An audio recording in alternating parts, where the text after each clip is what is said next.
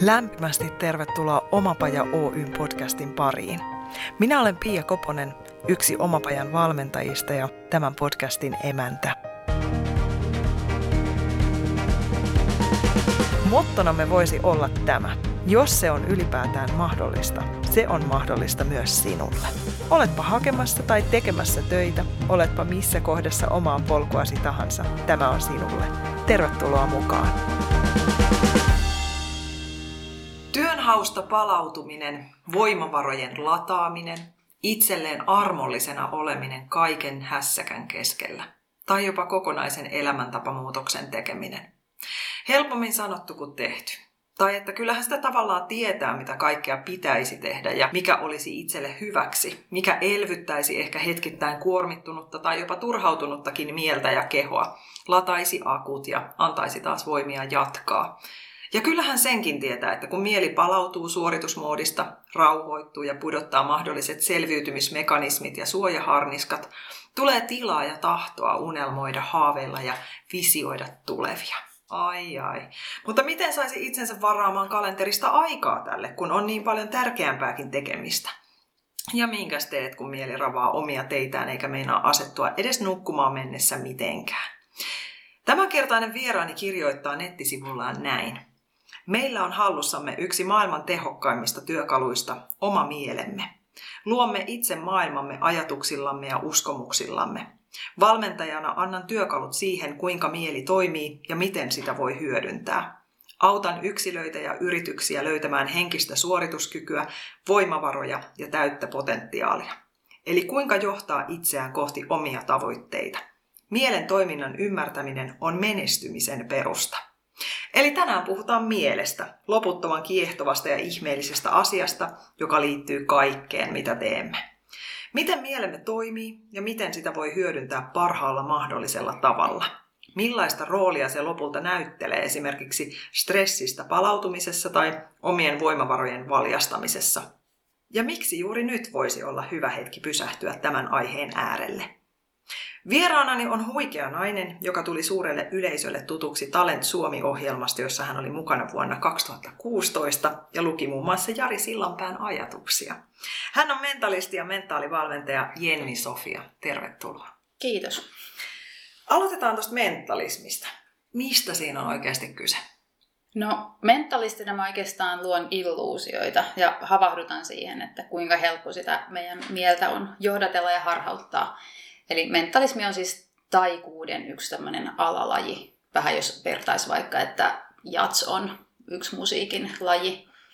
Ja jos mietitään perinteistä taikuutta, mikä perustuu vaikka sorminäppäryydelle, niin mentalismi enemmän sit sitä mielennäppäryyttä, psykologiaa, ihmistuntemusta, kaikkea semmoista, mikä mua on niin elämässäni kiinnostunut, niin se kiteytyy jotenkin sen ympärille, että siinä on se esiintyminen ja ne kaikki mielenkiinnon kohteet samassa paketissa. Ja koin itteni havahduttajaksi, mm. niin se jotenkin loksahti, että hei, tämä on ehkä se mun juttu. Miten sun urapolku on kokonaisuudessaan rakentunut? Mistä tuli alkusysäys näille asioille, mitä sä teet tänä päivänä? Mun ensimmäinen virallinen ammattihan on sirkustaiteilija. Eli mä valmistuin Turun taideakatemiasta 2006 ja sirkuksen pariin mä päädyin jo yhdeksänvuotiaana, kun e- eksyin vahingossa Linnanmäen sirkuskoulun harjoituksiin ja monta muuta harrastusta siinä oli mukana, tanssia ja teatteria ja musiikkia. Ja sitten kun mietin sitä omaa uravalintaa, niin ajattelin, että ei vitsi, olisipa siistiä olla oikeasti sirkustaiteilija. Ettei sitten tarvitsisi kiikkustuolissa miettiä, että mitä jos olisin. Että jättäisi tekemättä niitä, toteuttamatta niitä unelmia ja jossittelisi sitten myöhemmin. Niin päätin sitten kokeilla ensin sen reitin, ja mun päälajit oli nimenomaan taikuus ja sitten hulavanteet ja akrobatia oli se mun toinen puoli. Ja joo, valmistumisen jälkeen mä toimin sitten Sorin sirkuksella viisi vuotta ihan opettajan hommissa, mutta koko ajan oli vähän silleen jalka oven välissä, että halusi enemmän päästä sinne esiintymään ja tekemään omia juttuja. Ja oikeastaan siinä tulikin sitten 2010 semmoinen suuri pysäytys, niin kuin burnoutti siihen, miten mä sitä unelmaani sitten olin lähtenyt toteuttamaan, että oli pakko pysähtyä ja repästä itsensä siitä muodosta irti ja lähdin niin kuin etsimään ihan uudestaan, että mitä mä nyt haluan tehdä. Ja onko mä vaan se sirkusjenni, minä mua tunnetaan. Ja mitä mä oon sen alla ja kyseenalaistin kokonaan, että mikä mun tehtävä sitten täällä lopulta on, että onko se tämä sirkus vai joku ihan muu. Ja silloin lähdin niin kuin etsimään työkaluja itselleni ja omaan hyvinvointiin ja tutkii omaa mieltä ja psykologia oli aina kiinnostanut ja havahduin kaikkiin näihin sukupolvien ketjuihin, mitä me toistetaan ja ollaan opittu ja kaavat ja muut. Ja sieltä lähti sitten niin kuin reitti oikeastaan näihin, mitä tänä päivänä teen. Jatkoin työtä, tein musikaaleja ja musiikkiteatteria, missä tein tätä vannenumeroa ja akrobatiaa ja olin tanssijana. Ja sitten siinä samalla opiskelin kaikkea tätä mielen ympärillä olevaa mentaalivalmennusta, hypnoosia, NLPtä, mindfulnessia, neurologiaa, kaikkea psykologian suuntauksia. Ja siinä tuli sitten vähitellen semmoinen olo, että hei vitsi, että pitäisiköhän tällä kaikella alkaa auttaa muitakin. Että näin ei ole vaan niin kuin, jää mun omiksi oivalluksiksi, että ehkä tämä onkin mun tehtävä pehmentää muiden kuoppia. Ja sitten samalla se kiinnostus, kun mä tein hyvin perinteistä taikuutta, mä kiersin päiväkodeissa, mä esiinnyin lapsille paljon, mm, niin tulikin se, että kun se psykologia on mua kiinnostunut, että mitä se psykologinen taikuus. Ja mä näin sitten mentalistin esityksen livenä ja mä olin ihan se, että ei jumakauta, toi on mun juttu. Ja lähdin niin kaivaa tietoa siitä. Niin sitten ne lähti aika käsikädessä sitten nämä ehkä kolikon kaksi puolta, että sen mielen ympärillä tavallaan toimitaan, että mentalistina se show-puoli pääsin toteuttaa sillä puolella ja sitten se valmennuspuoli, että pääsi auttaa niin kuin ihmisiä sit siinä, että miten se mieli oikeasti toimii ja miten sitä kaikkea potentiaalia voisi hyödyntää, niin tällä hetkellä se tuntuu omalta jutulta, mutta katsotaan sitten taas kymmenen vuoden päästä, että missä mennään. Niin ja onneksi ei tarvitse tietää niin kauas. Niin ja se mitä mä sanon kaikille, että kuuntele sitä sun omaa innostusta, että se ei vie harhaan, että sillä mä oon tullut tähän, että vain on innostunut jossain ja joku on juttu on lähtenyt viemään mukaansa, niin se harvoin vie väärään paikkaan tai sitten on ainakin yhtä kokemusta rikkaampi. Niin sitten, että jatkaa samalla uteliaisuudella, että sekin voi vielä muuttua ja kehittyä elämän vaiheella. Että ei sekään ole välttämättä lopullinen ratkaisu, mutta tällä hetkellä nämä tuntuu niin kuin omilta jutuilta ja kiinnostavalta, eikä tunnu työltä, sanotaanko näin, vaan semmoiselta niin tehtävältä täällä. Kuulostaa hyvältä. Mistä sä oot tällä hetkellä eniten innoissasi? Mihin innostus vie nyt? No mä oon innossani mä käytin tuon koronan tuoman tauon kirjan kirjoittamiseen, mikä on ollut mun niin kuin haave ihan lapsuudesta asti. Ja huomasin, että miten merkitykselliseltä se tuntui. Ja huomasin myös sen, että se oikeastaan selkeytti mulle myös itselleni sitä mun juttua, että mitä mä niin kuin, mikä se mun sanoma on. Niin se oli myös itselle tosi tärkeä. Ja sitten se, että kaikkea sitä oppimansa voi tulla, tuoda vielä uudella tavalla esille. Niin siitä on nyt aika innoissani, että uusi tapa. Ja sitten kyllä mä nyt taas tuon tauon jälkeen niin ihan hirveitä kiksejä saa, kun pääsee pitää valmennuksia tai luentoja. Ja nyt on myös tuolla Tampereen teatterissa alkamassa tämän puolen vuoden tauon jälkeen mun oma mentalismishow, missä on tunnin itsekseni lavalla, niin se oli myös sellainen iso askel, kun viime tammikuussa saatiin se ensi iltaan, niin kyllä näistä kaikista on taas niin kuin innoissaan, varsinkin tämän tauon jälkeen, kun pääsee hommiin itselle, niin huomaa että mä voin sitä paremmin, mitä enemmän saa tehdä työtä, niin silloin se on varmaan ihan oikeassa, oikeita juttuja silloin tekee.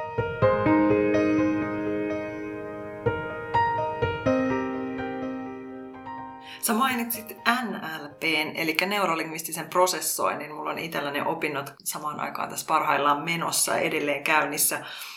Ja se on siis ollut kyllä hieno matkakumppani ja ymmärryksen lisää. Ja miten sä, Jenni Sofia, määrittelisit, mistä on kyse?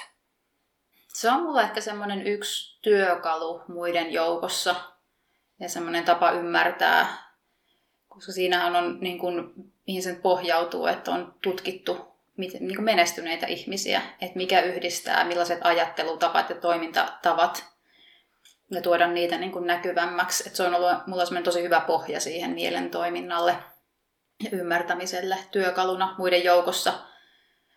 Mutta esimerkiksi tänä päivänä mä en enää puhu, jos mä puhun, että mä oon mentaalivalmentaja, niin että mitä metodeita mä käytän. Että mä en niin kuin erittele niitä, että mistä ne tulee, vaan kaikki mitä mä oon itse kokenut hyväksi sen oman kokemuksen kautta niin jäänyt niin kuin elämään.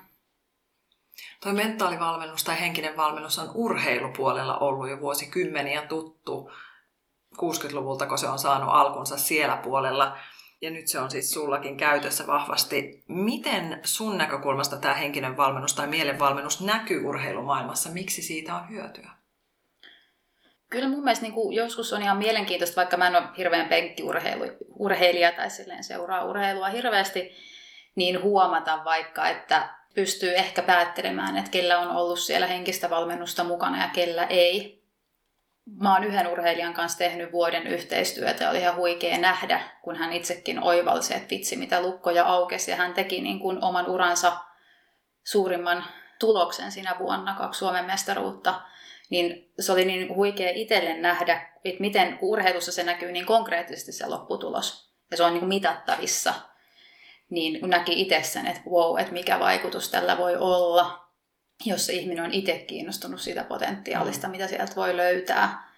Joo, ja sitten ehkä se, että mulla vaan missiona, että mä halusin tuoda se, niin kuin, ne samat työkalut kaikkien käyttöön, että ihan niin kuin yrityksille, yksilöille, koska siinä meidän niin kuin mieli toimii ihan samalla tavalla kuin jollain jääkiekkojoukkueella tai yrityksellä, että ihmisiä ollaan siinä, missä muutkin, niin että nämä kuuluu ihan kaikkien käyttöön, niin se on ehkä se mun missio laajentaa sitä tietoa kaikille. Niin miksi me tarvitaan näitä taitoja? Eikö toi mieli voi tuossa nyt hyristä ja rupatella omiaan ja ohjailla, mitä meidän, miten sattuu, vai minkä takia tämä on tärkeää tässä päivässä?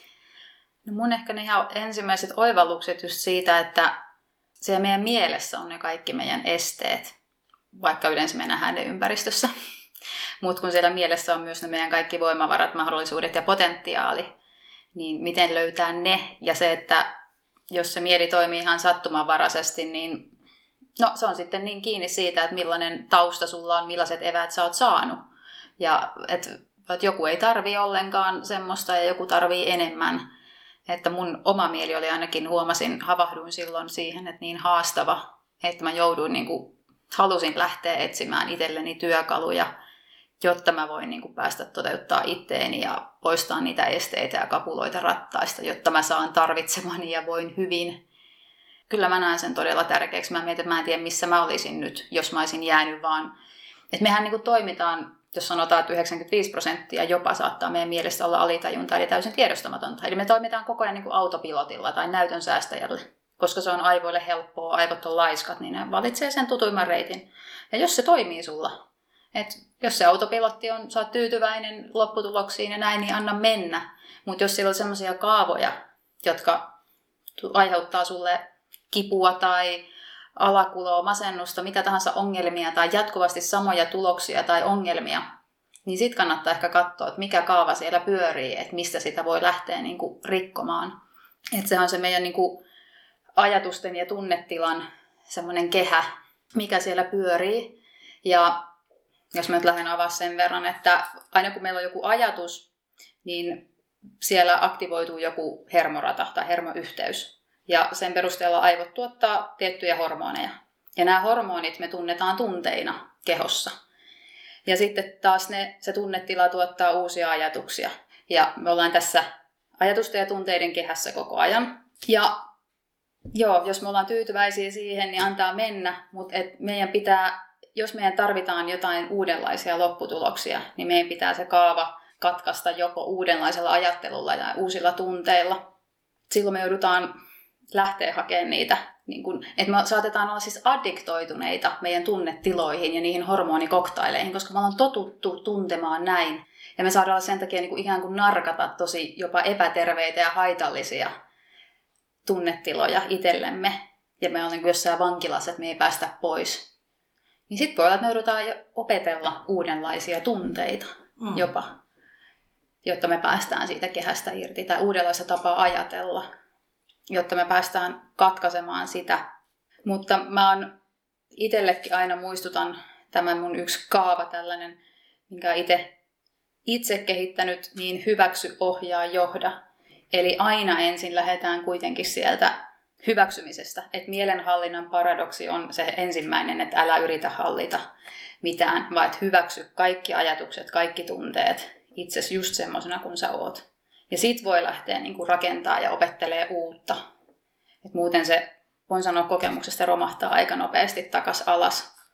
Eli sieltä itsensä hyväksymisestä niin kuin lähtee kaikki, Ja itsekin niitä muistuttelee, kun tulee se huoma, huono hetki ja joku romahdus ja tippuu sieltä, sieltä jonnekin tosi pohjalle ja näin, niin sitten, että nyt kun pitäisi muistaa ne kaikki, mitäs mulla oli niitä työkaluja, ja sitten, että palaa alkuun, että hyväksy. Nyt mä tunnen näin, ja nyt lähdetään täältä, että muualta ei voi lähteä.